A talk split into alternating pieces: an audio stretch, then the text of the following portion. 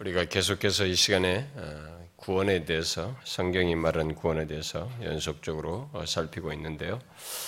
어, 그 가운데 지난 시간부터 우리가 아, 또 다른 성경에서 우리의 구원을 묘사한 또 다른 내용을 이렇게 살피기 시작했는데 그것은 우리를 이렇게 양자됨으로 자녀로 삼으신 것 이 문제를 살피기 시작했습니다.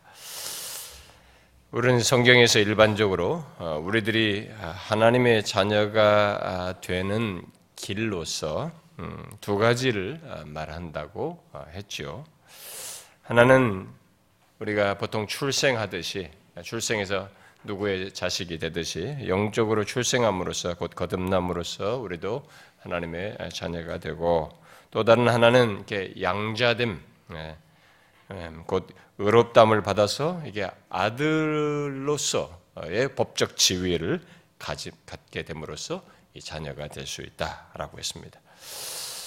아, 그리고 이어서 제가 지난 시간에 그런 내용을 얘기한다면 예수 믿는 자들이 하나님의 자녀가 아, 되었다는 것이 어떤 것인지를 덧붙여서 얘기했죠.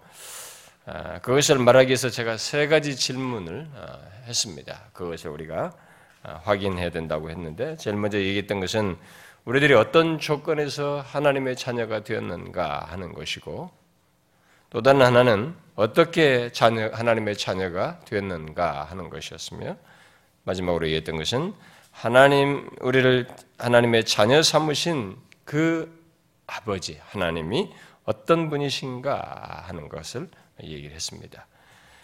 그 세 가지 사실을 정확히 알지 못하면 하나님의 자녀됨을 우리는 누리지를 못합니다. 교회를 다닌다고 하는데 뭐 예수를 믿는다고 하는데 자기가 뭐 하나님의 자녀인지 어떤지 이런 것도 별로 알지도 못하고 그것에 대한 풍성한 누림을 갖지 못하게 되죠.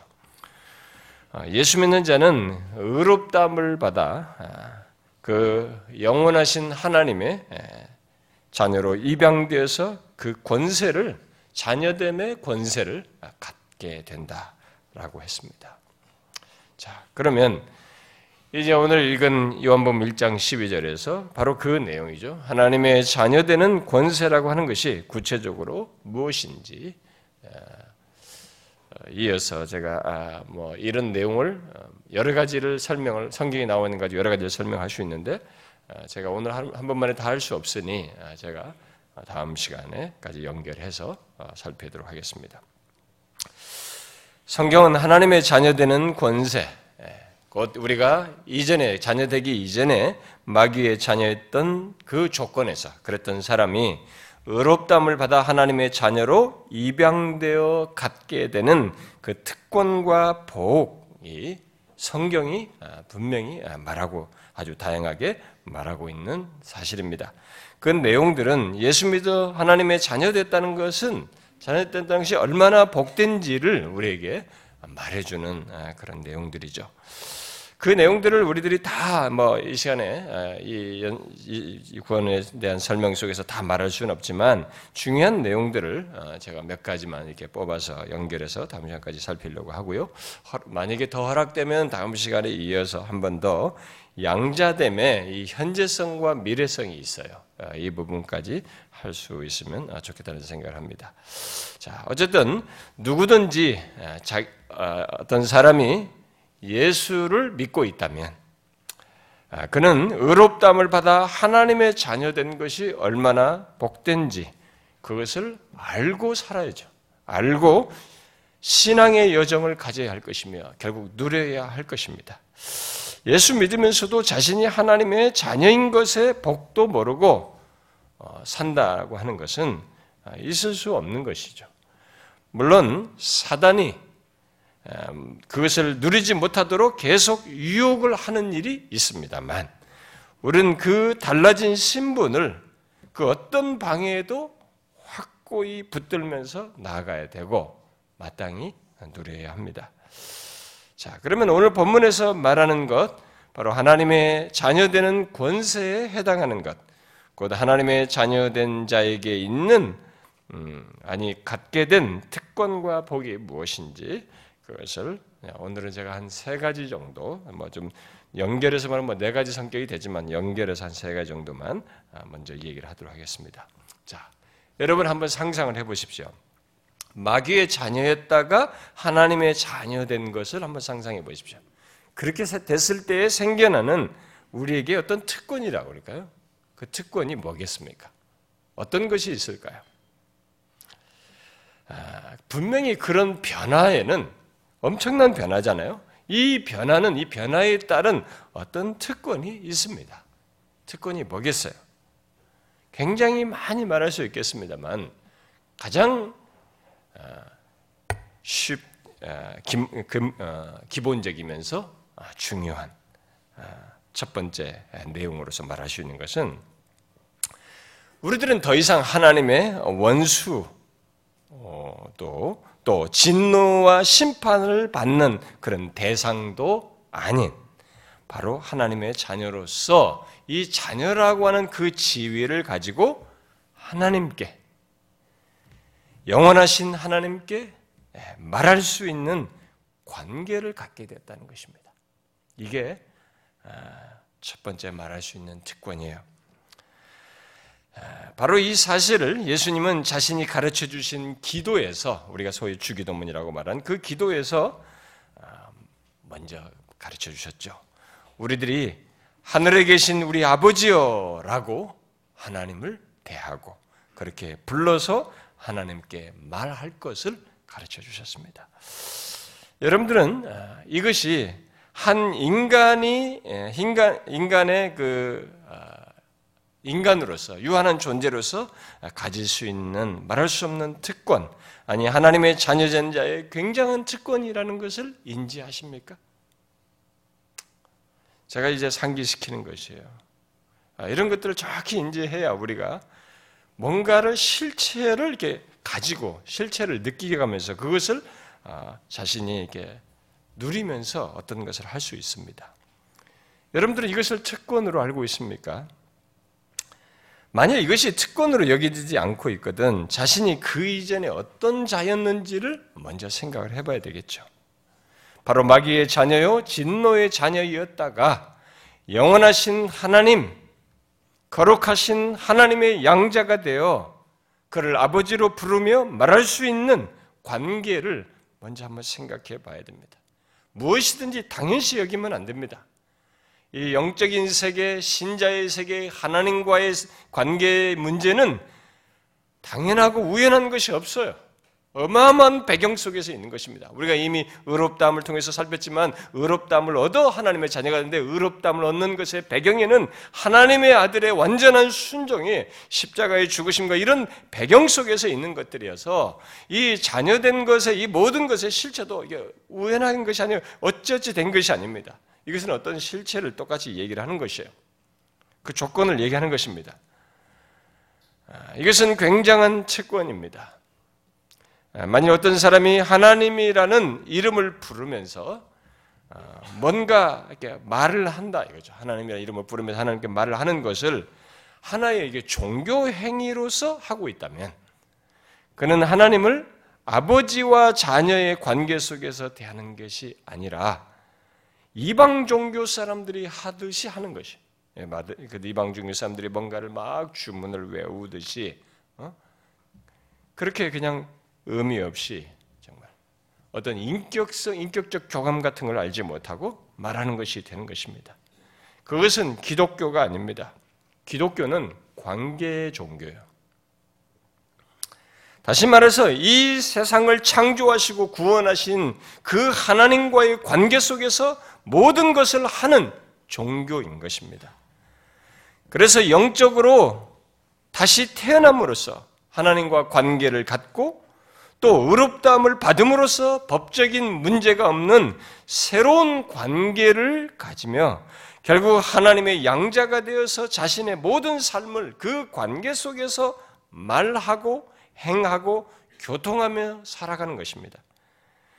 그래서 예수님께서는 이 가르쳐 주신 그 기도의 첫 말을 바로 그런 관계 인식 속에서 또 이 관계 속의 어떤 신뢰와 기쁨과 안전, 안식, 이런 어떤 안정감 속에서 모든 것을 말하도록 하기 위해서 하늘에 계신 우리 아버지여 라고 하라고 한 것입니다.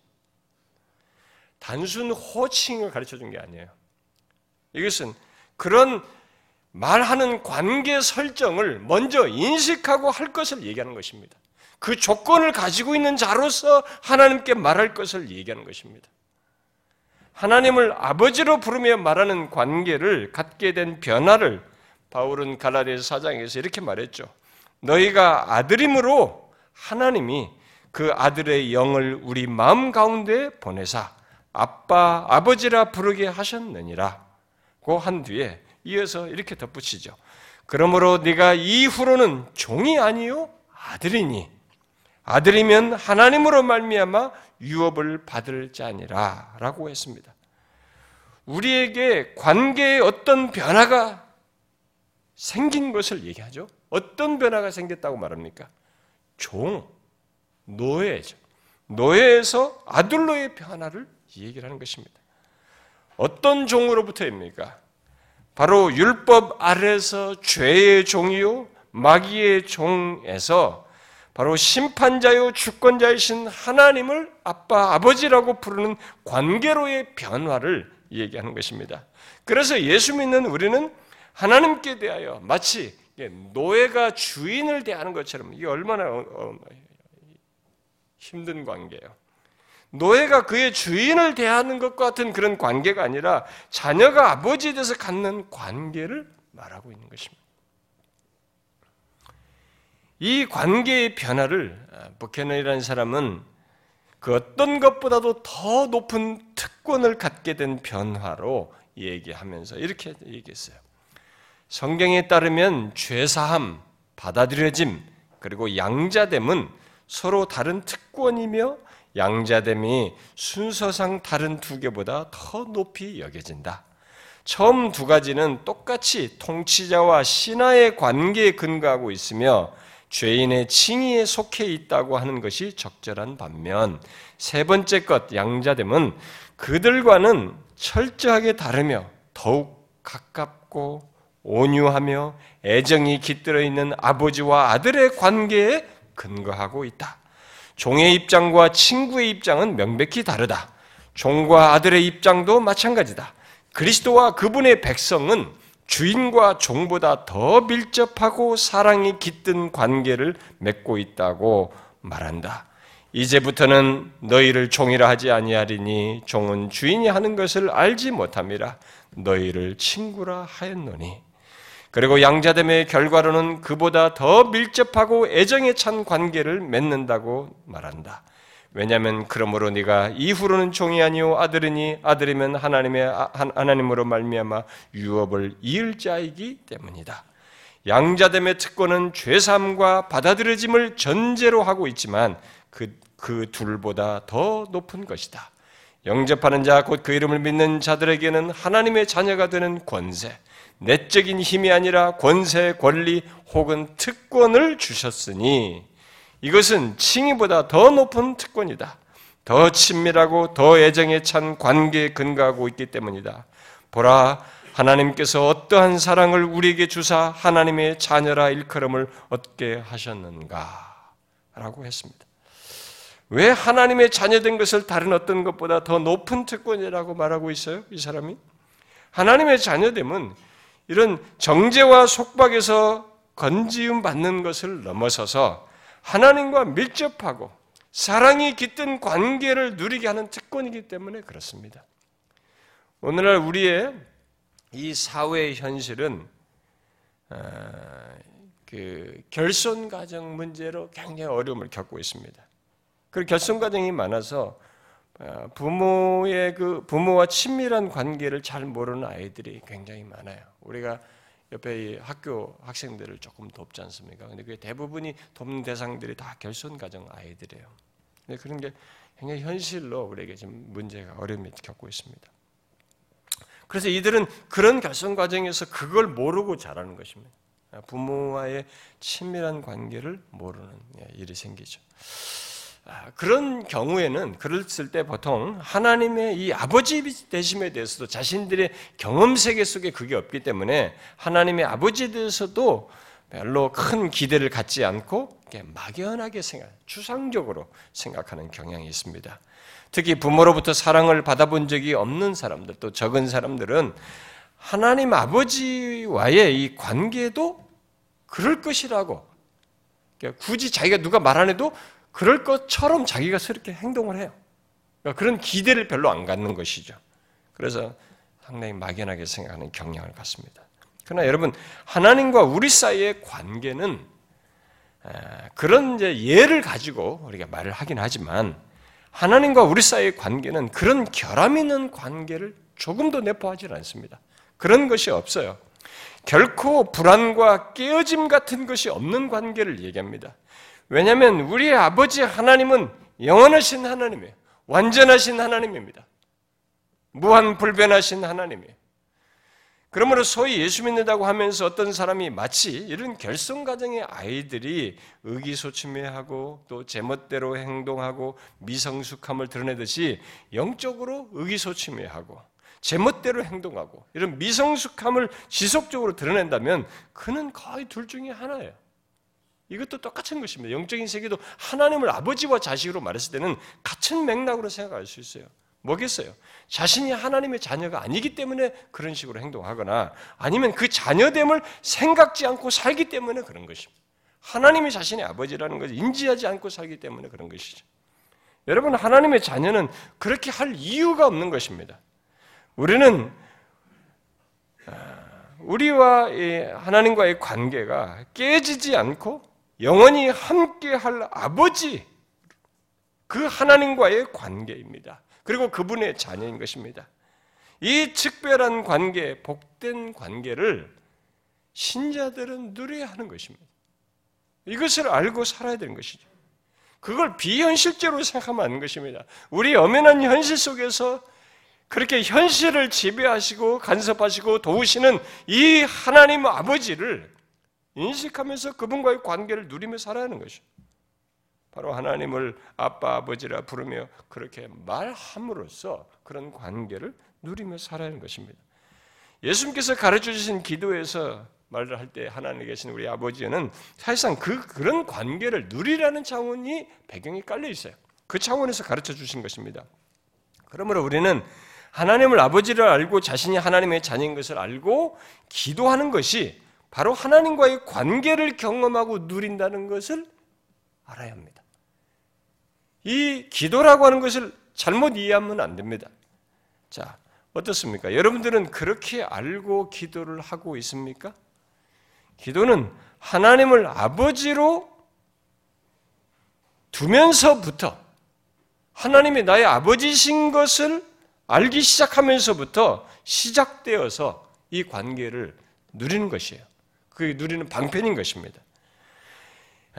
예수민 자를 핍박하던 1세기 예수민 자들을 핍박하던 사울이 나중에 바울이 된 사람이죠. 이 사울이 다마스커스로 오늘날의 다마스커스로 시리아에 있는 것이죠. 다마스커스로 가다가 거기서 주님을 만나 뵙지 않습니까? 부활하신 주님을 뵙고 너무 밝아서 어, 눈이 실명되지 않습니까? 일시적으로. 그러니까 눈이 멀어서 이제 누군가에게 이끌려서 다시 이제 다메섹으로 다마스커스로 가서 거기서 어딘가 이게 머물러 있을 때 여러분 그가 그 머물러 있는 데서 제일 먼저 한 게 뭔지 아세요? 주님께서 담에색에 있는 이 아나니아라고 하는 사람에게 나타나셔서 말씀하신 내용에 그 대답이 있어요. 주님께서 아나니아에 이렇게 말씀하셨죠. 일어나 직가라는 거리로 가서 유다의 집에서 다소 사람 사울이라 하는 사람을 찾으라. 그가 기도하는 중이라. 이렇게 말했어요. 이제 새로이 하나님과 관계를 갖게 된 사울입니다. 그런데 그가 제일 먼저 한 것은 하나님께 기도하는 것이었습니다. 말하는 것이었습니다. 종교 행위가 아니었습니다. 이 사람은 바리세파 사람이기 때문에 이런 종교 행위에 익숙한 사람이에요. 근데 지금 이 상황은 그렇게 종교 행위를 하는 것이 아니에요. 하나님께 말하고 있었습니다. 여러분, 우리들이 관계를 표현하는 데 있어서 가장 기본적이고 흔한 게 뭡니까? 말이에요. 말입니다. 바로 그것을 하나님의 자녀된 자는 곧바로 처음부터 영원하신 하나님과 자연스럽게 하게 되는 것입니다. 그러므로 하나님께 말하는 것은 그의 자녀된 자의 특권이요 관계 증명이에요. 우리의 기도는 무엇이든지 혼자 외우고 주문처럼 이렇게 막 말하면서 일방적으로 하는 그런 행위가 아닙니다. 바로 하나님을 아버지로 알고 그의 자녀로서 말하는 것으로서 관계를 드러내는 것이에요. 여러분은 지금 기도 속에서 그것을 이런 것을 경험하고 있습니까? 곧 하나님께 말함으로써 자신이 하나님의 자녀임을 경험하고 있느냐는 거예요. 혹시 기도를 종교 행위로 배워서 왜냐면 교회당에 왔는데 기도라는 걸 하라고 하더라. 남들 다 기도해 나도 기도해 눈 감고 해야지. 이렇게 뭣도 모르고 종교 행위로 배워서 자신이 기도하는 대상이 어떤 분이신지 특히 그와 자신과의 관계도 의식치 않고 곧 하나님이 자신의 아버지요 자신이 그의 자녀라고 하는 확신도 없이 기도라고 하는 것을 하고 있지는 않습니까? 저는 어려서부터 부흥사들이 가르쳐 주신 그들이 가르쳐 준 기도에 대해서 이렇게 많이 듣고 자랐어요. 그래서 기도를 많이 해라. 뭐 산기도 산에 가서 막 뭐, 뭐 소나무를 뽑아라 말이지. 붙잡고 뭐 하면서 그렇게 기도라는 것에 대해서 많이 이게 듣고 자랐습니다. 그런데 그 대부분의 내용은 기도를 내가 무엇을 얻기 위한 수단이에요. 소나무를 뽑아서라도 그 정도로 간절하게 해서 네가 원하는 득 강구를 해서 뭔가 얻으라는 것입니다. 특히 복을 얻는 수단으로 이렇게 많이 배웠어요. 아, 그러나 성경이 말하는 기도는 일차적으로 하나님과의 관계 표현이에요. 우리가 기도라는 것에 대해서 성경에서 배우기 시작할 때 제일 먼저 배워야 할 것이 예수님께서 가르쳐 주신 기도에서 하늘에 계신 우리 아버지여라고 하는 이 말을 통해서 시사한 겁니다. 일차적으로 하나님과 관계 표현이에요. 기도는. 그리고 그 관계를 누리는 특권적인 행위인 것입니다.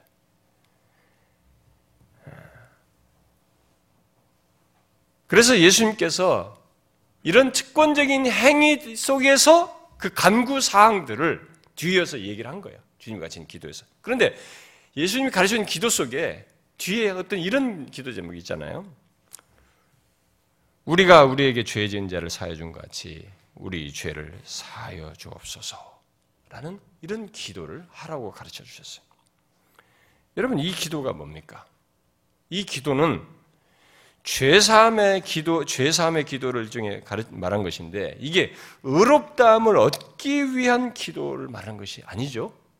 이것은 계속적으로 죄사함을 항상 기도할 것을 말하는 것입니다. 그러면 이 죄 용서해달, 죄를 사해달라고 하는 이 기도를 항상 기도하라는 것은 결국 뭐겠어요?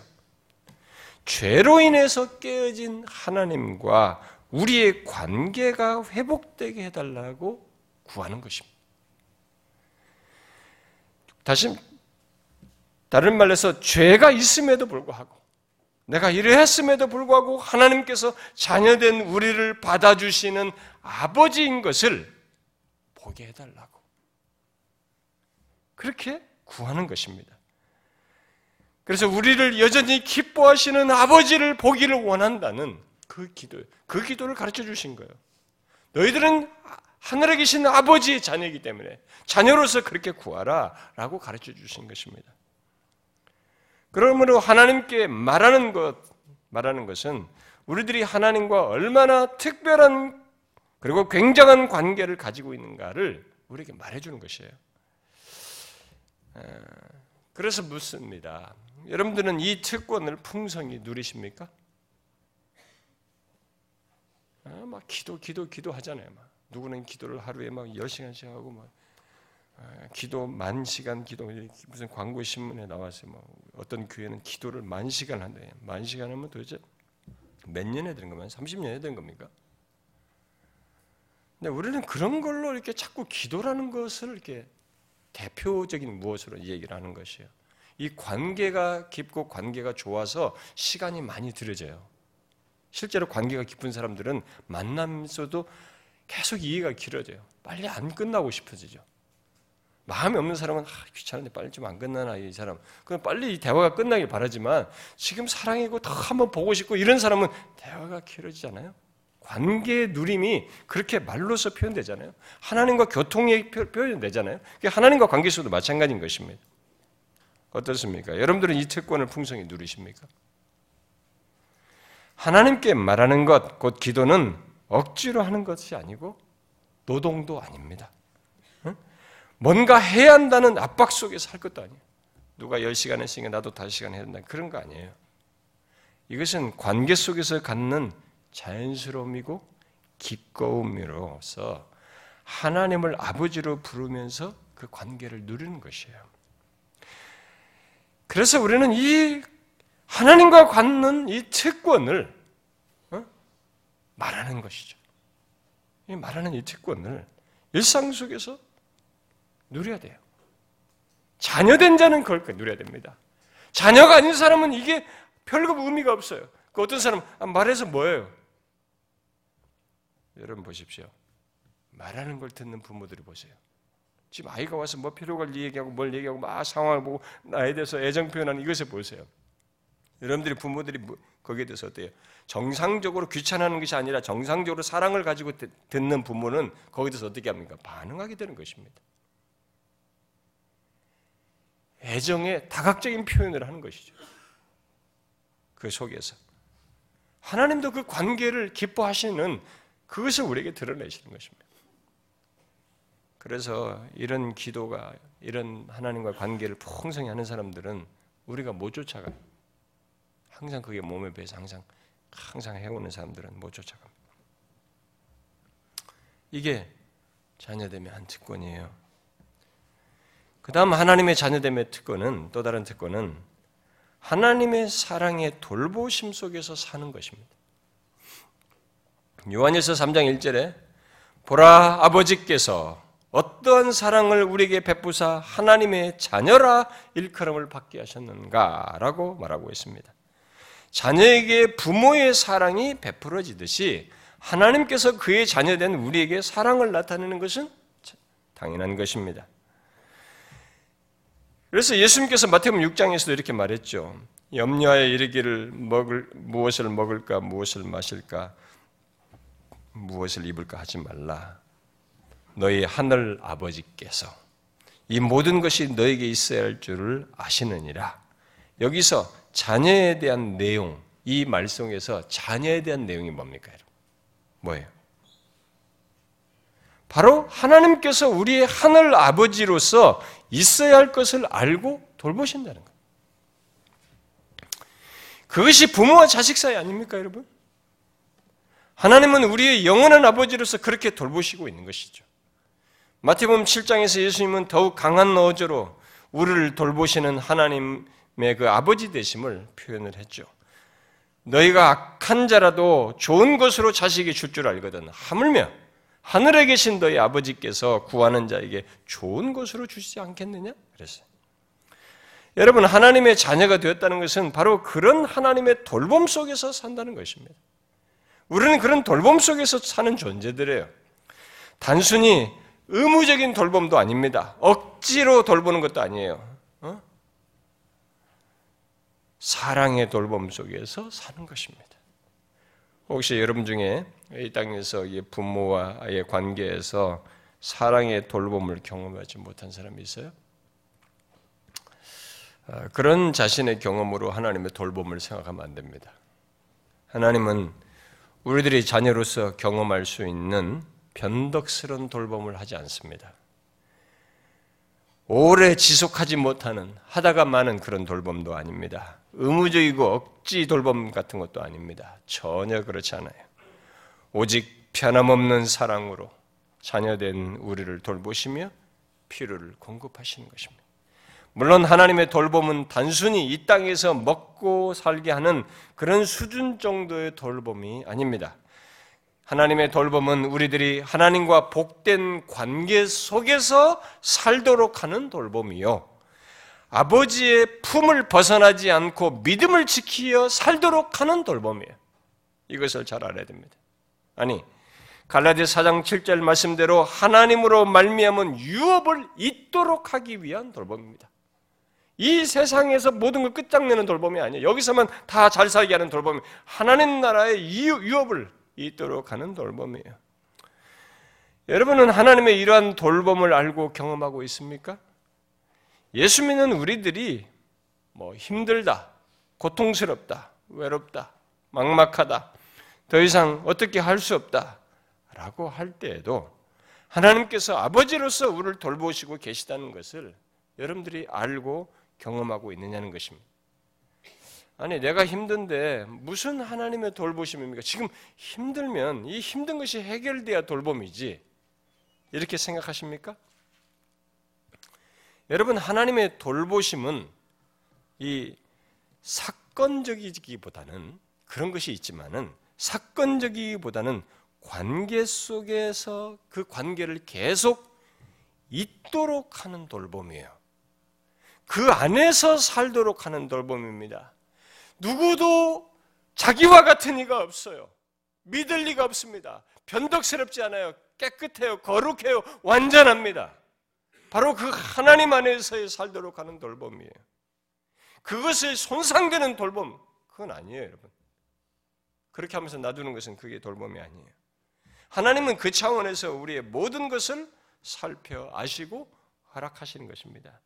그래서 마태복음 6장에서 구하기 전에 너희에게 있어야 할 것을 하나님 너희 아버지께서 아시느니라 라고 예수님께서 말씀하셨어요.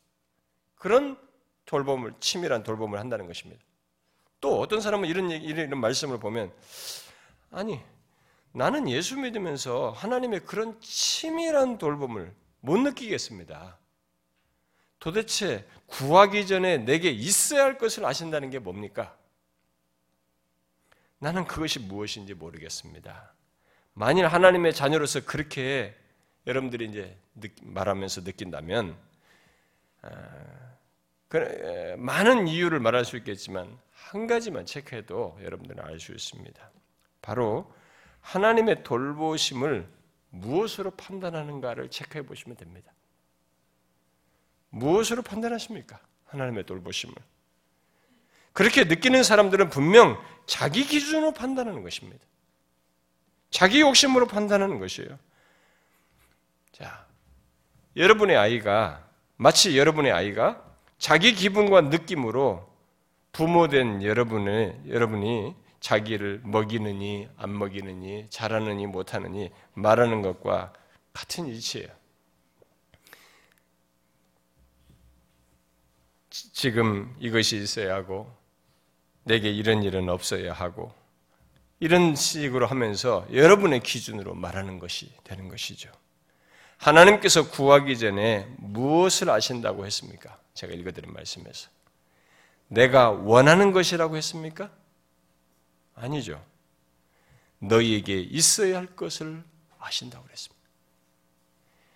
여러분, 어린아이를 돌보는 부모를 생각해 보십시오. 아이가 원하는 것을 다 주, 원하는 대로 다 줍니까? 원하는 것을 부모로서 줍니까? 여러분들이 있어야 할 것을 여러분들이 계속 공급하면서 아이를 키웁니까? 보시면 알잖아요. 바꾸어서 말해 볼까요? 아이가 원하는 것을 다 주는 부모가 아이를 잘 돌보는 겁니까? 아니면 아이에게 있어야 할 것을 적절하게 잘 주는 부모가 아이를 잘 돌보는 겁니까? 후자죠, 여러분. 하나님은 어설픈 아버지가 아닙니다. 그리고 앞뒤 분간 못하고 잠시 후를 못 보는 그런 아버지가 아닙니다. 우리의 외적인 필요를 넘어서서 현실적인 필요를 넘어서서 우리의 내적인 필요를 알고 우리의 동기와 중심까지 알고 우리의 현재와 미래까지를 알고 돌보는 아버지입니다. 그야말로 1년짜리 돌봄을 하는 것도 아니에요. 10년짜리, 70년짜리 돌봄도 아닙니다. 영원으로 이끄는 돌봄이에요. 끝까지 돌보는 것입니다. 그래서 바울에게 그런 돌봄 속에서 육체의 가시도 허용한 거예요. 놔둔 겁니다. 육체의 가시 좀 어떻게 제거해달라고 그랬지만 하나님의 돌봄 속에는 이게 있어야 했어요. 아버지로서 잔식에게 있어서 판단한 것입니다. 인간의 경험 세계 같은 것으로 이 하나님의 지고한 구원의 성취, 이 모든 것을 판단할 수 있는 것이 아닙니다. 헤아릴 수 없어요. 그래서 남겨둔 것입니다. 여러분이 하나님의 자녀입니까? 그렇다면 지금 내가 힘들다고 해서 하나님의 돌보심이 없다고 말해서는 안 되는 것입니다. 우리 아버지 하나님은 우리의 영혼을 위해 돌보시며 내가 믿음을 지켜 영광으로 나아가도록 하는 돌봄을 쉬지 않고 하십니다. 그런 아버지예요. 그 가운데서 있어야 할 것을 아셔요. 미리 아시고 자신이 판단해서 주시는 치밀한 아버지인 것입니다. 그러니 우리 아버지 바로 그 영원하신 하나님을 우리는 신뢰하면서 가는 것이. 그래서 뭐 얼마나 하지 마라 천부를 믿으라고 예수님께서 마태복음 6장에서 말한 것이 그거예요. 예수 믿는 우리는 하나님 아버지의 돌봄 아래 있는 자녀들입니다. 그래서 영광으로 나아가는 이 순례를 잘 하도록 하는 가운데서 필요를 아시고 공급하시고 붙들어 주시고 이끄십니다. 여러분 이런 우리 아버지 하나님을 항상 기억하며 사십시오. 우리는 우리가 열심히 인생을 사는 것 같지만 구원의 길을 가는 데 있어서는 여러분 몰라요. 넘어질 타임도 유혹을 받고 있으면서도 이게 유혹으로 넘어질 타임인지도 모르고 합니다. 제가 영국에서 처음 돌아왔을 때 그때가 벌써 90년대 후반이잖아요. 중반인가 됐잖아요. 근데 영국에는 영국 사람들이 그 그때 당시부터 이렇게 예, 아이들 이렇게 거의 걸음마를 시작하는 아이들을 이렇게 잡아주는 끈이 있어요 뒤에. 그래가지고 등까지 딱 잡고 이렇게 하면 손 잡은 크기에 따라서 얘가 서 있는 겁니다. 자기는 이제 발을 이렇게 걸을 수 있는 거죠. 이렇게 예, 걸을 수 있도록 힘을 내가 부, 아, 뒤에서 붙잡고 이렇게 가는 것입니다. 잡아주는 끈이 있어요. 그러니까 어떻게 보면 이제 약간 뭐 개끈처럼 이렇게 사람들이 아, 보일 수도 있습니다. 근데 제가 그 영국에서 그걸 가지고 왔단 말이에요. 가지고 처음에 그걸 이렇게 하고 다니까 막 할머니 할아버지들 이러면서 막 저한테 저게 뭐냐고 막 그러시더라고요. 근데 제가 어제 보니까 누가 그걸 하고 다니더군요. 여기 이제 한국에 이제 들어온 것 같습니다. 근데 그때 얘가 탁 넘어지거든요. 근데 탁 잡아요. 네, 잡지 않습니까? 이게 자식과 아버지예요. 하나님은 타이밍을 압니다. 우리의 모든 것을 정확히 알아요. 이렇게. 그래서 우리가 이런 사실을 하나님의 아버지 되심을 너무 이렇게 편협하게 아주 현실의 한 사건으로 여러분들 눈에 보는 것을 전부인 것처럼 그리고 우리의 지식과 이해라는 게 얼마나 편협합니까? 어? 욕심에 가득 차 있고 죄악돼 있고 눈에 보는 게 한정되어 있는 이것으로 하나님의 아버지의 돌봄을 판단하지 말아야 됩니다. 광대한 돌봄 속에 있어요. 그분은 우리의 전 인생을 통째로 하시면서 돌보는 것입니다. 영광으로 이끌기 위한 돌봄이에요. 성경이 하나님을 아버지로 말했을 때 특권으로 그걸 얘기하고 있습니다. 그 다음 또 하나님의 자녀됨의 특권은 하나님 아버지께서 우리를 징계하심으로써 빗나가지 않게 하시고 거룩하게 하시는 것입니다. 사람들은 징계를 특권이라고 생각하지 않습니다. 어? 그러나 성경은 징계를 하나님의 자녀됨의 특권으로 말하고 있습니다. 왜요? 징계는 하나님의 자녀를 바르게 잡아서 빗나가지 않도록 하고 세워주는 것이거든요. 그래서 하나님의 자녀만 갖는 특권으로 그래서 성경이 기술을 하죠. 여러분이 잘 아는 히브리서 12장에서 히브리서 기자가 잠언서를 인용하면서 이게 더 덧붙여서 얘기하지 않습니까? 내 아들아 주의 징계하심을 경히 여기지 말라. 말며 그에게 꾸지람을 받을 때 낙심하지 말라. 주께서 그 사랑하시는 자를 징계하시고 그가 아, 받아들이는 아들이다. 이렇게 말씀하셨습니다. 그러면서 채찍질하는 것이다라고 말을 했어요. 그러면서 이에 이어서 더 히브리서 기자가 어, 음, 그 어, 덧붙인죠. 거기에 덧붙여서 하나님이 아들과 같이 너희를 대우하시나니 어찌 아버지가 징계하지 않는 아들이 있으리요. 징계는 다 받는 것이었늘 너희에게 없으면 사생자요 참 아들이 아니라 하나님은 우리의 유익을 위하여 그의 거룩하심에 참여하게 하시느니라. 이렇게 말했어요. 히브리서 기자는 아들은 곧 자녀는 부모로부터 징계를 받는다는 사실을 말하면서 그것이 바로 사생자가 아닌 참 아들임을 증가하는 것이다. 라고 얘기를 했습니다. 그러므로 우리는 이 사실을 자신에게서부터 확인해 봐야 합니다. 바로 아버지 대신 하나님으로부터 징계를 받음으로써 유익을 얻고 하나님의 거룩하심에 참여하게 되는 일이 있다는 사실입니다. 아, 이것이 자신에게 있는가? 이 문제를 여러분들이 한번 체크해 보셔야 합니다. 어떻습니까? 아버지신 하나님부터 징계를 받음으로써 여러분들이 유익을 얻고 있습니까? 그리고 하나님의 거룩하심에 참여하게 되는 일이 있습니까? 하나님의 아들됨의 이 특권을 여러분들은 가지고 있습니까? 바로 자신의 인생 여정 속에서 이런 것이 삶 속에 있느냐라는 것입니다. 단순히 내가 내 마음대로 행하며 죄에 빠질 때, 어? 미끄러져 갈 때, 징계라고 할 만한 어떤 어려움과 고통을 겪는 것을 넘어서서 그로 인해서 영적인 유익을 얻게 되는 이런 경험을 하고 있느냐라는 것입니다. 더 나아가서 아버지 되신 하나님의 거룩하심에 참여하고 있습니까? 이런 특권을 알고 경험하며 살고 있느냐는 것입니다. 다시 말합니다만은 이런 징계는 아무에게나 있지 않습니다. 하나님을 아버지로 둔 자녀, 그야말로 하나님의 자녀된 자에게만 있는 것입니다. 더욱이 하나님의 거룩하심에 참여하는 것은 자녀가 아니면 생각할 수 없는 얘기예요. 그 때문에 더욱더 징계가 하나님의 자녀된 자의 특권이라고 말할 수밖에 없어요. 그런데 성경은 하나님의 자녀에게 있는 이 징계의 특권을 확장을 해서 하나님의 자녀된 자는 고난과 함께 영광에 참여하는 특권을 가지고 있다라고 말하고 있습니다.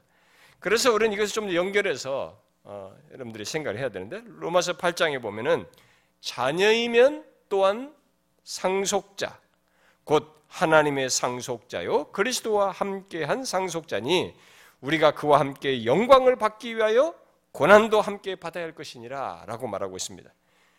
결국 하나님의 자녀된 자는 그리스도와 함께한 상속자로서 그리스도께서 고난을 받으시고 영광으로 나아가셨듯이 고난과 영광을 경험한다는 것입니다. 우리가 여기서 주목할 사실은 하나님의 자녀된 자에게 있는 징계와 고난은 단순히 인생살이의 어려움이나 고통이 아니라는 것입니다. 내가 현실적으로 힘든 거나 예수 믿지 않는 사람 현실도 힘든 거나 하나님의 아들이 아닌 사람이 힘든 거나 똑같아요. 물질에 힘들고 자식 때문에 힘들고 뭐 때문에 껍데기는 여전히 상황은 이 문제 상황들은 다 비슷해 보입니다. 그런데 여기서 생겨나는 그리고 이것이 있게 된 배우와 그 안에서 이루는 이 모든 내용은 완전히 다릅니다. 단순한 인생살이가 아니에요. 그것은 아버지 하나님과의 관계 속에서 있는 것이고 그의 자녀로서 갖는 것으로서 이것을 통해서 하나님의 거룩하심에 참여하고 아들의 형상을 담는 일이 있게 되는 것입니다. 따라서 하나님의 자녀된 자에게 있는 징계와 고난은 아버지 하나님의 손길을 경험하는 것이에요. 아버지의 손을 경험하는 것입니다. 아버지와의 관계를 경험하는 것이에요. 그래서 여러분들이 광야 우리가 광야 공부도 배웠지만 광야에서도 계속 이스라엘 백성들이 뭐예요? 거기서 모세가 이제 아버지가 그들을 돌본 처럼 하는 것입니다. 아버지가 그들을 이끄는 거죠. 이렇게. 그래서 특권인 것입니다. 어떻습니까? 여러분들은 이 특권을 삶 속에서 경험하고 있습니까? 바로 잘못된 길로 갈 때 징계를 받는 일이 있고 그리스도를 닮도록 하기 위한 고난이 있는 것을 여러분들이 살면서 경험하느냐. 예수 믿으면서 이런 거 모르고 그냥 교회에 왔다 갔다 하고 아, 그저 잘 되고 복 받고 이런 것만 생각하면서 교회를 다니십니까? 그게 하나님과 아버지와 자녀됨의 그런 좋은 감칠맛 나는 얘기가 아니에요. 그게 아버지가 잘해주는 게 아니에요. 아버지와 우리 사이의 자녀된 관계 속에는 징계가 있어요. 권한이 있습니다. 이게 그 관계 증명의 한 내용이에요. 그래서 여러분들에게 이런 자기가 죄를 지어서 하나님을 먹, 빗나갈 때 하나님께서 징계하심으로 다시 죽게 돌아오는 일이 없다면 또 자신이 고난을 겪으면서 이 고난 속에서 주님을 더 닮아가는 것이 없다면 이상한 거예요. 그럴 리가 없어요. 그래서 반대로 만일 자신에게 그런 것이 징계와 고난이 있다면 그 사람은 하나님의 자녀로서 그 자녀됨의 특권을 지금 가지고 있는 것입니다. 진짜 특권이에요. 하나님이 그렇게 이것 속에서 뭔가를 이루시는 것이기 때문에 진짜 특권인 것입니다. 그런데 예수 믿는 사람들이 의외로 하나님의 자녀됨의 이 특권을 특권으로 여기질 않아요. 그래서 징계와 고난에 대해서 부정적으로 생각하면서 불만을 제기합니다. 힘들면 고난을 받으면 이것을 이렇게 아버지와 자식의 신뢰 관계 속에서 특권으로 생각하기보다는 불만을 드러내죠. 그러나 그것은 아직도 마귀의 자녀로, 자녀에서 거룩하신 하나님의 자녀가 된 것, 바로 그 특별한 관계 속에 자신이 있다는 것을 아직 감지하지 못하고 그것을 믿지 못하거나 지각지 못하고 있는 것입니다. 아니에요. 하나님의 자녀에게 있는 징계와 고난은 아버지의 돌봄과 이끄심 속에서 있는 것이고 끝까지 우리를 붙잡아 목적지로 이끌리는 데서 갖는 것이고 그 무엇보다도 하나님의 거룩하심에 참여하도록 하는 가운데 있는 것이어서 분명 영광스럽고 복된 특권입니다. 그러므로 죄악된 상태에서 아, 이렇게 바로잡기 위한 징계와 거룩하게 하고자 하는 고난, 곧 하나님 자신을 닮도록 하기 위한 고난을 여러분들은 특별하게 여기셔야 됩니다. 신자는 그것을 특별하게 여기셔야 됩니다. 그리고 거기서 한 걸음 더 나아가서 자신의 삶의 모든 조건에서 적극적으로 이 하나님의 거룩하심에 참여하고자 해야 됩니다. 오히려. 아, 이 특권이다. 그렇게 하시는 아버지의 손길을 기억하고 자기가 거기에 대해서 계속 거룩하게 하고자 하는 이 길을 거부하고 거부하고 거부할 것이 아니라 오히려 그 거룩하시, 거룩함에 참여하고자 해야 되는 것입니다. 소위 거룩함을 갖고자 해야 되는 것입니다. 바울은 하나님의 자녀잔자의 이 같은 거룩함을 하나님께서 처음부터 예정하면서 뜻했다고 에베소서 1장에서 말하죠.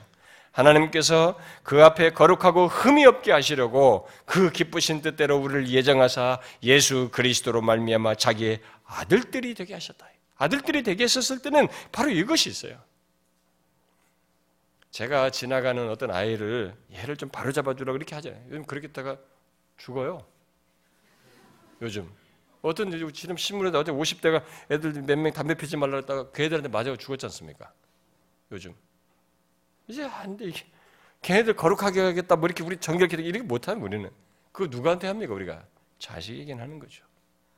한 번 정도 그 지적을 해주지 마. 근데 지속적으로 이 아이를 바르게 잡아주는 것은 부모가 하는 것이잖아요. 하나 하나님이 그랬습니다. 하나님께서 예수 그리스도로 말미암아 우리들을 그의 아들들이 되게 하셨던 그 목적 속에 뭐가 있냐면 그 앞에 거룩하고 흠이 없게 하시는 것. 그 아버지를 닮도록 하는 것이. 이렇게 하나님의 자녀된 자는 거룩하신 아버지를 닮으면서 가는 인생과 삶을 갖게 된 것입니다. 이 과정에서 우리의 아버지 하나님의 징계 같은 것이 있게 되고 필요에 따라서 시련과 고난이 있게 되는 것입니다. 그래서 여러분 여러분들에게 있는 징계와 고난을 두려워하지 마십시오. 예수 믿는 자입니까? 여러분들과 우리에게 있는 이 징계와 고난을 두려워하지 마십시오. 오히려 징계 받거든 속히 아버지께 돌아오면 됩니다. 아버지께 돌아오고 고난이 계속되거든 나를 거룩하게 하시며 성숙하게 하시는 하나님을 기억하면 됩니다. 아니 그것에서 끝나지 않고 영원한 유업으로 이끄시고 있다는 것, 영광으로 나아가도록 이끌고 있다고 하는 것을 보시면 됩니다. 우리가 사는 세상이 어떤 세상입니까? 영원한 유업을 못 보도록 유혹하는 세상이에요. 우리를 죄로 잡아끄는 세상입니다. 그래서 아버지 하나님께서 우리를 징계와 고난으로 바로잡고 영광으로 이끄시는 일을 하셔야만 해요. 우리, 우리 자신 자체가 그게 안 됩니다, 우리 스스로. 안 돼요. 절대로 우리 스스로 안 됩니다. 하나님 아버지가 잡아줘야 돼요. 여러분들 아이가 어렸을 때부터 이놈들이 알아서 합니까? 저로 가지 마라 이렇게 하고 막 나가지 말라고 뛰쳐 차 있는 데로 뛰쳐나가고 뭘 하지 말라도 칼 휘에 잡고 그런다고 생각해 보세요. 어떻게 합니까? 이제 걷기 시작한 놈이 막 칼 든다 생각해 보란 말이에요. 아니지 않습니까, 여러분들? 우리가 모든 어린애들 키워보는 과정에서 우리는 이 아이를 이끌기 위해서, 성장시키기 위해서 징계가 필요한 것입니다. 이 아이가 아픔을 겪으면서 자랄 수가 있지 하고 싶은 대로 다 못하는 죠. 우리가 꼭 그렇게 필요합니다. 아버지의 징계가 없으면 안 되는 사람들이에요. 영광으로 못 나갑니다. 성화가 안 됩니다, 우리는. 그래서 어떤 사람은 아, 내가 지금까지 예수 믿는 몇십 년, 지금 이 정도 내가 했으면 됐지. 그것 없어요. 정말 우리가 배웠지 않습니까? 성도의 죽음도 성화의 과정이라고. 그리고 마지막 죽는 것도 성화의 과정이에요. 그때 시험을 받으니까. 여러분 이 사실을 기억하고 하나님의 자녀로서 가는 이 믿음의 여정, 특히 그 가운데서 우리의 아버지 하나님을 닮아가는 여정을 특권으로 하십시오. 어찌 인간이 마귀의 자녀였던 자가 어찌 하나님을 닮는 길을 간단 말입니까? 이런 일이 내게 있게 됐다는 것은 어마어마한 특권이죠. 복입니다. 그것이 인생살이 속에 조금 힘들다라고 할지 모르지만 두고 보십시오. 계시록에서 말한 것이 뭡니까? 완성될 하나님의 선자들이 결국 그리스도 안에서 깨끗함을 얻은 자는데 그것만이 있는 것이 아니고 그것에 깨끗함을 신원 입은 그 조건이 자신들에게 있어서 깊이 수용된 사람들이에요. 그것을 깊이 인지한 사람들입니다. 주님을 닮은 사람들이에요. 장차 주님 앞에 서는 사람들은 다 그 사람들입니다. 그 아들들이에요. 하나님 닮은 아들들입니다. 자녀들이에요. 그래서 여러분 이 자녀의 됨의 특권을 그저 좋은 얘기로만 듣지 마십시오. 이 세 가지 먼저 기억하십시오. 말하는 관계, 그의 돌보심, 징계와 고난 속에서 바른 길로 인도하시는 것.